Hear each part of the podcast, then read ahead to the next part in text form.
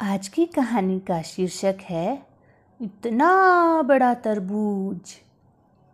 रामधन एक किसान था। हम्म, वह परेशान था। हम्म, बात यह थी कि कोई उसके खेत से गन्ने चुरा लेता था। हम्म, उसने चोर को पकड़ने की ठानी। वह रात में खेत पर पहुँचा और एक कोने में बैठ गया। घंटों बीत गए। चोर आया ही नहीं। हम्म, अचानक रामधन ने साय साई की आवाज़ सुनी। हम्म, उसने एक हाथी को आकाश से नीचे उतरते देखा। हम्म, हाथी के पर लगे थे। रामधन को अपनी आँखों पर विश्वास ही नहीं हुआ। हाथी खेत में उतरा वह रामधन के पास आया और बोला घबराओ नहीं दोस्त मैं परी लोक से आया हूँ। मैं यहाँ गन्ने खाने आता हूँ। हम्म, रामधन ने पूछा परीलोक में क्या गन्ने नहीं मिलते? हाथी ने कहा हाँ दोस्त वहाँ तरबूज मिलते हैं सेब मिलते हैं अंगूर भी मिलते हैं लेकिन वहाँ गन्ने नहीं मिलते। जानते हो वहाँ सेब जितने बड़े अंगूर होते हैं? हम्म, रामधन ने पूछा और सेब कितने बड़े होते हैं? हाथी ने कहा सेब तो तरबूज जितने बड़े होते हैं। हम्म, रामधन ने फिर पूछा हम्म, और तरबूज?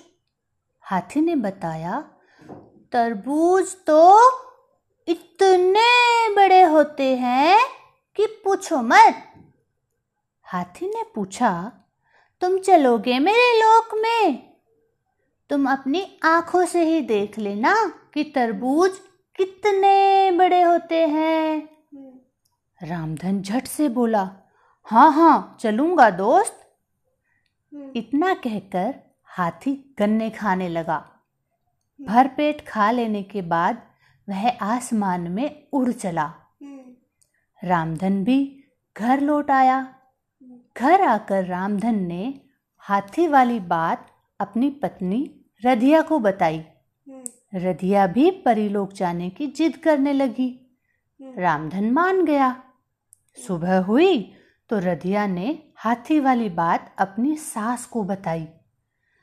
सास को बताना था कि चाचा चाची दादा दादी बुआ चुन्नू मुन्नू सब के सब हाथी वाली बात जान गए।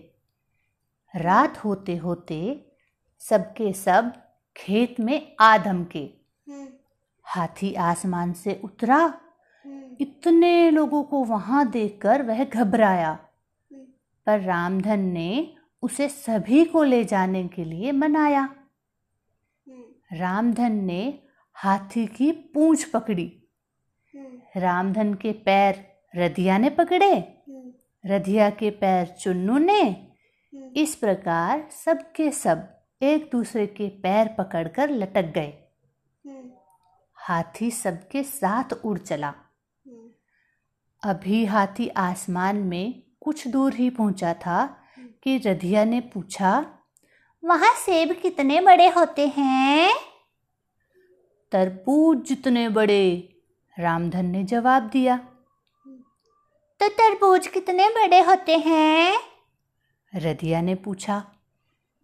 बहुत बड़े, रामधन ने बताया। बहुत बड़े, कितने बड़े? रधिया ने पूछा। इतने बड़े, रामधन ने बताने के लिए हाथ फैलाए, फिर क्या? सब नीचे गिरे धड़ाम से। कोई पीठ के बल तो कोई पेट के बल। सबके ऊपर गिरा रामधन आराम से। उधर हाथी आकाश में उड़ता चला जा रहा था। और हमारी आज की कहानी खत्म हो गई।